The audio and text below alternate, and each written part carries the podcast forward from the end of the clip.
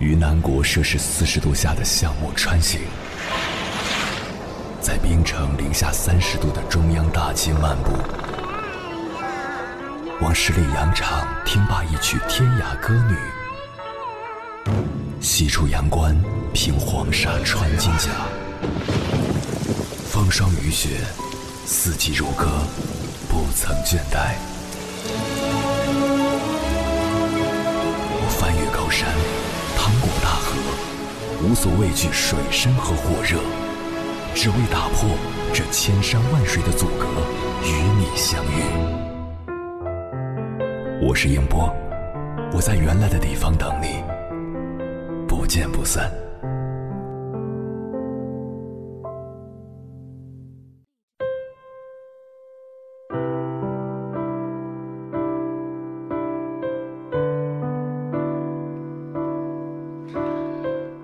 前几天，一个姑娘在微信上给我留言说，她想和男友分手了，让她下定决心的，除了一些小事的积累，最大的原因还是，男友不能用她想要的方式去爱自己。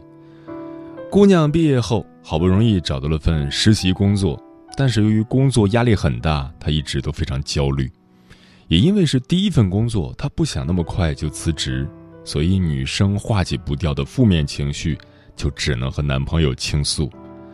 这份实习工作她做了两个月，负面情绪就跟男友传达了两个月，直到上周，女生再一次跟男友抱怨，男友生气了。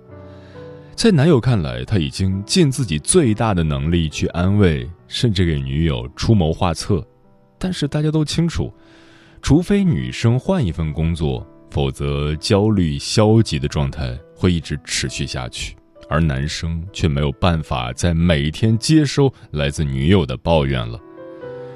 在女生眼里，爱一个人的最高形式是能够接住对方所有的负面情绪，而这一点她觉得，如果男朋友做不到，不如就分手。其实看完姑娘的留言之后，我是矛盾的，一方面我非常理解。女生在恋爱时的确很需要来自另一半的情绪价值，另一方面，我又觉得男生在女友需要他的时候做到了倾听和安慰，不是他没有提供，只是现阶段他所提供的情绪价值并不能改变现状。想来想去，与其直接下结论，我觉得讨论这件事的最好办法就是在节目里跟大家一起来聊聊。恋爱里的情绪价值到底是什么？先要明确一点，分享欲和情绪价值，在我看来，并不是同一件事。分享欲可以是，你跟对方说的屁大点的事都得到了回应，是他每天和你事无巨细的报备他在哪里，在做什么，看到了什么的表达，是一种你们向彼此发送。希望你能参与到我生活中，保证两个人产生连接的信号。情绪价值所带来的应该远远多于分享欲，它应该是具有正向影响他人情绪的能力，不仅仅是在相处和交流的过程中能让另一半感到愉悦，最关键的是还能够给彼此带来更加稳定且舒适的生活状态。而在这个基础上，情绪价值是在你们沟通和交流时能做到以下几点：一，在你分享自己生活的时候，对方能够积极回应，可以给予彼此精神上的满足感；二，在你表达烦恼时，对方能够认真倾听，能够明白你的情感需求和脆弱，给予真诚的安慰以及有意义的观点输出。三，在你们讨论一些话题时，他能够认同你的观点和行为，即便有不同意见，也能做到尊重且能够平和的探讨。四，在看待他人所发生的事情时，能够带着同理心，或者做到和对方相同程度的共情，理解他人的不完美，不抨击，不贬低。当然，以上这些标准是理想状态，放在现实生活中，没有人能真的一条不落的全部做到。所以这时候，我想引用一个之前在公众号 Know Yourself 那里看到的一个概念。从心理学的角度来说，情绪价值等于情绪收益减去情绪成本。情绪收益指的是积极的情绪体验，情绪成本指的是消极的情绪体验。简单说就是，你和对方在一起时所感受到的快乐大于痛苦。才会让你想要继续和那个人走下去。现在再说回那个姑娘的留言，男生给予了基本的情绪价值，但由于女生因为工作压力导致自己本身的消极情绪体验太多，而最终无法深刻感受到男生所提供的情绪价值，才会让他们的感情出现问题。或许他们都可以做得更好。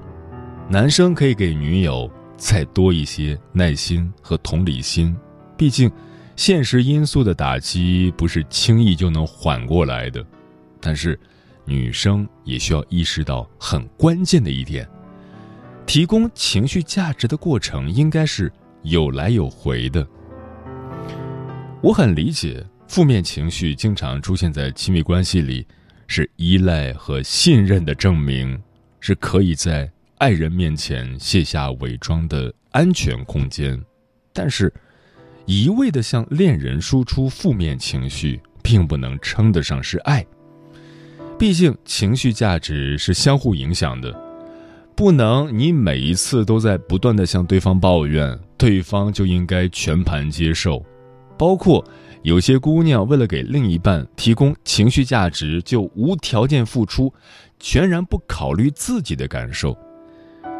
任何一段健康恋爱关系的前提都是，要先好好爱自己，再给爱的人提供所谓的价值。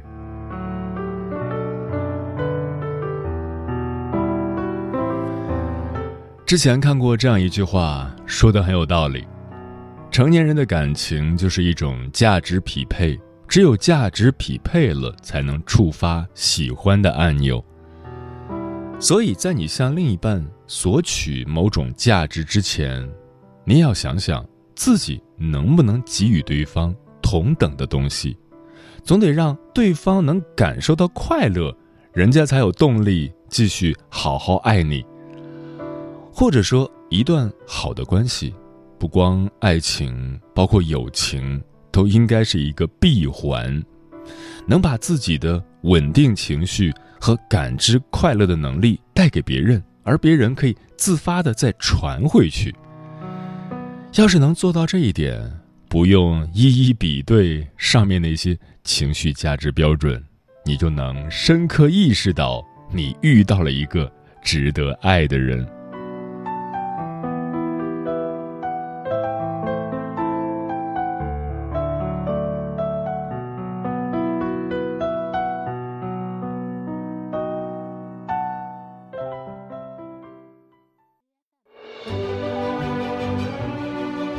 山丘，谁在等候？跨过河流，你已走了很久。我想，你应该一直在等候，怀着同样的心事，保持最初的温柔，等候我的不远万里，在今夜与你邂逅。中央人民广播电台交通广播，千山万水只为你，夜上浓妆，月色正好。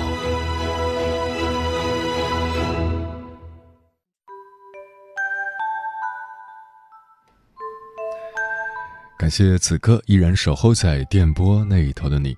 你现在听到的声音来自中国交通广播心灵夜话栏目《千山万水只为你》，我是迎波。今晚跟朋友们聊的话题是：有一种价值叫情绪价值，对此你怎么看？微信平台中国交通广播期待各位的互动。红姐说，情绪价值是很贵的。能真正稳定、持续提供情绪价值的人很不简单，因为这需要足够的自洽和自我接纳。桃子说，两个人匹配很大一部分就是说情绪价值契合，自己的情绪可以带动对方，对方的情绪也能反哺自己，这样的感情才美好可贵。在水一方说：“听着节目，我发现我应该算是一个高情绪价值的人了，经常为对方提供积极的情绪。万一有什么摩擦、误会的地方，我也会及时补救，所以很多关系都维护得很好。”漂浮的云说：“情绪价值就是一个人的素质和修养吧。良好的心理素质和渊博的文化修养，外在的表现就是传递给别人的热情、大度、温柔、体贴，让接触过的人留下过目不忘的好印象。遇事不慌，沉着冷静，宠辱不惊，磊落大方，如光明使者一样，给人安全、可靠、信任与坚强。”嗯，所谓情绪价值，指的是一个人是否具备影响他人情绪的能力，在相处中是让人感觉愉悦，还是给人带来烦恼？前者提供的是高情绪价值，后者提供的是低情绪价值。这个概念其实是 PUA 理论的一种技术，出发点是通过这种技术去达成建立关系的目的。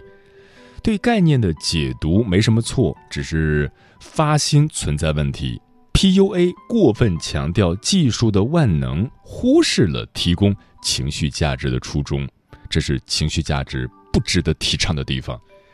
但如果能明白情绪价值的重要性，加上发自内心的爱，其实对于健康的恋爱来说，是一件值得学习和了解的事。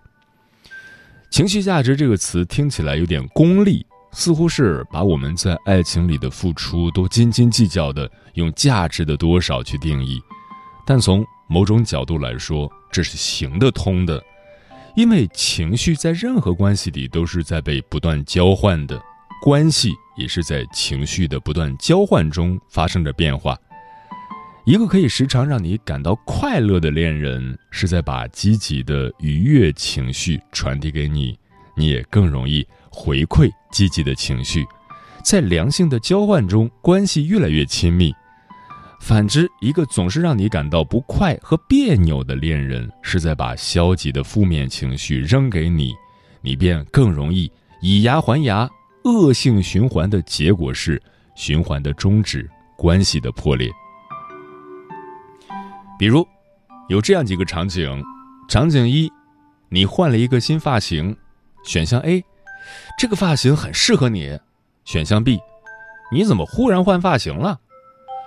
场景二，你分享了一个好消息，选项 A，真为你高兴，选项 B，这有什么好说的？场景三，你遇到一件不开心的事，选项 A，想听你说说，选项 B，这点小事儿不至于。每一个场景下的不同选项都会导向不同的情绪。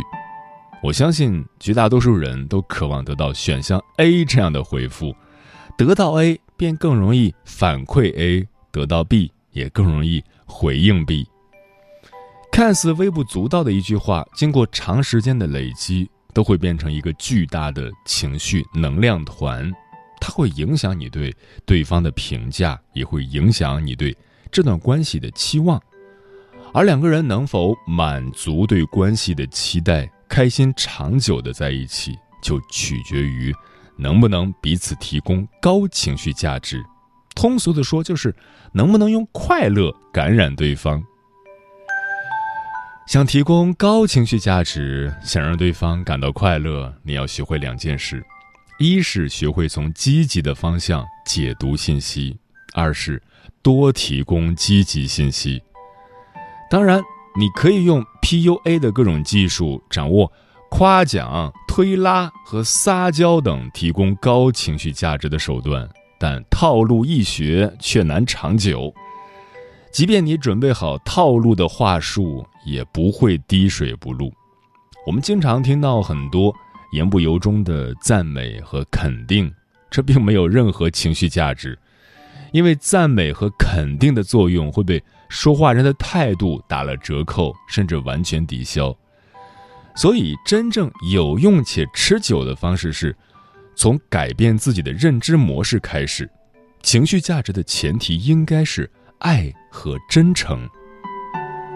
大部分情绪价值低的人，并不是说他们不懂得技巧和套路，而是他们的关注焦点总是偏向负性。无论对方做对了多少件事，他们总是会关注做错的那件事。他们不是不想夸奖对方，也不是拙于表达，而是在自己的语言体系下建立了一种条件反射，先反馈负性信息。这就是很多人的困扰。明明是想表达善意，但往往一不留神就脱口而出了让人感到不快的话，因为大脑先你一步，用你习惯的方式自动加工了负面信息。如果此刻有一个好消息和一个坏消息同时呈现在你面前，假设他们对你的影响程度几乎相当，你会更关注好消息还是坏消息？情绪价值低的人往往会更关注坏消息，这直接导致他们陷入负面的情绪，也无法传递给对方积极的感受。你要做的是，打破这种固有的条件反射，有意识的去练习关注积极的信息，觉察对方身上的优点。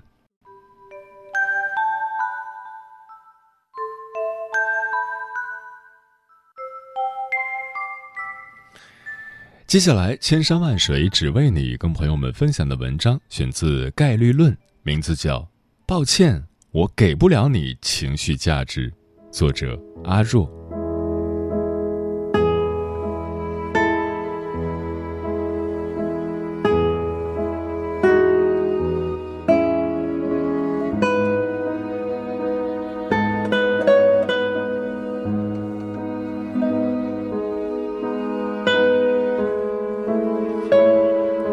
每当新朋友问起之前交往过的男生是什么类型时，我总说，情绪稳定和能够包容我的类型，因为我情绪老是失控，且这种失控通常作用于最亲近的人，所以在每一段略微长久的关系里，另一半的内心都足够强大，对方总能抚平我的焦躁，为我带来极高的情绪价值。直到上周看到博主遥遥小琪的这段话，实际上我们的感情一直在一种很不公平的状况里，就是他一直无限包容我的情绪起伏，但当他有一点点情绪，我就直接消失了，而他连这些都很少抱怨，直到现在还在极度的自责和愧疚中，觉得自己变成了我的负担。我突然被点醒。原来我和前任为彼此提供的情绪价值并不对等。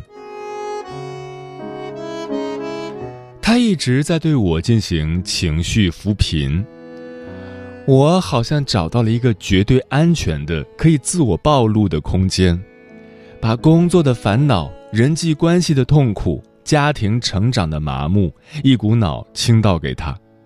他的爱给了我底气。去暴露愤怒、软弱和无助，我确信他不会离开，并且每次都能得到无条件的支持。恋爱两年来，我心安理得地成为他的帮扶对象。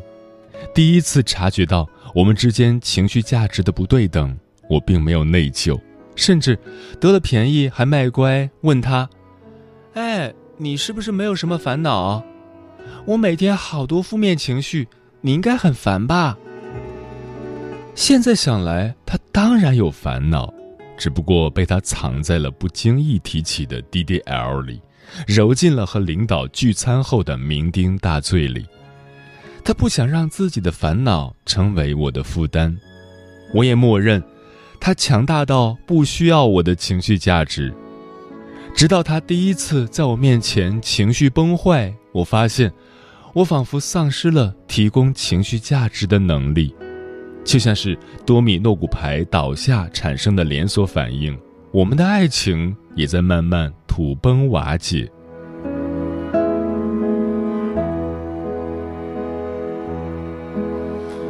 我其实很困惑，这样一段不对等的关系，怎么还能维持这么久？作为情绪扶贫方，他又是如何坚持下来的？朋友提醒我，每个人对情绪价值的感受并不相同。对他来说，让他内心平静不重要，但跟这个人在一起，一定要有充电的感觉。这让我想到前任对那个问题的回答：不烦呀，因为和你待在一起，我是舒服放松的。换个角度看，或许我也一直在提供他需要的情绪价值。而作为被扶贫的一方，网友夏天的评论戳中了我的要害。他说：“特别依赖别人提供情绪价值的人，不是贪图快乐。”而是无法忍受痛苦。确实是这样的。那时我刚踏入社会，经济和心理都没有自立，能力不足，怨气却很重。这时遇到一个无限包容我、支持我的人，很难不去寄生。就这样，他抚平我的情绪，我负责他的快乐。看似不对等的关系，冥冥之中却保持着平衡。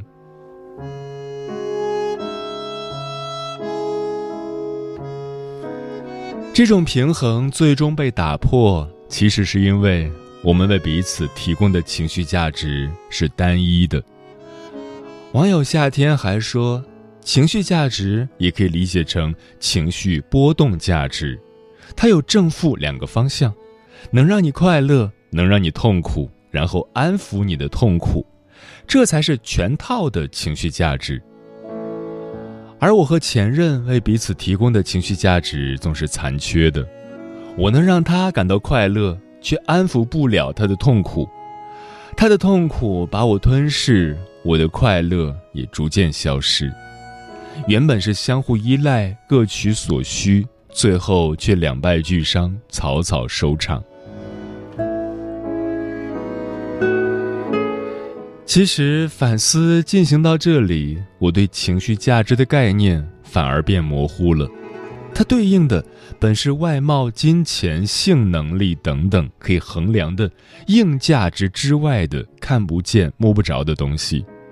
但梳理完这段关系后，我在想，一个人的感受真的可以用价值来衡量吗？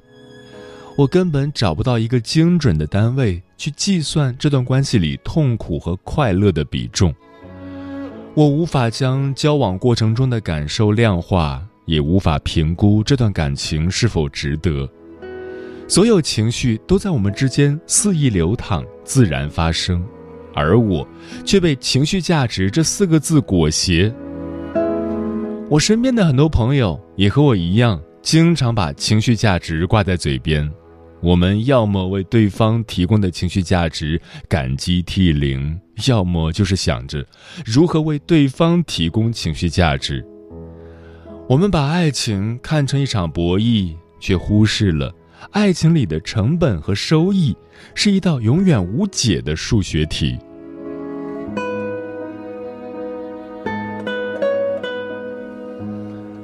那天看到网友苏西西说。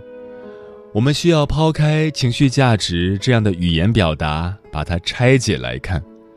如果情绪价值等于他尊重我、关心我、在乎我、支持我，那你会发现，这些要素其实是任何一段感情的基础。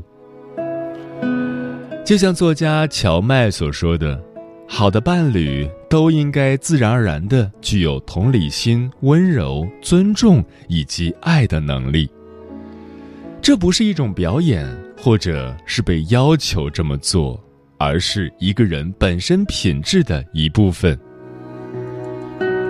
但拥有这些品质，对每个人来说都不容易。我们不仅仅要学会处理负面情绪，还要有感知快乐的能力。当我们不再依靠对方的安慰度过痛苦，能够全身心的捕获幸福。我们就已经为自己提供了最宝贵的情绪价值。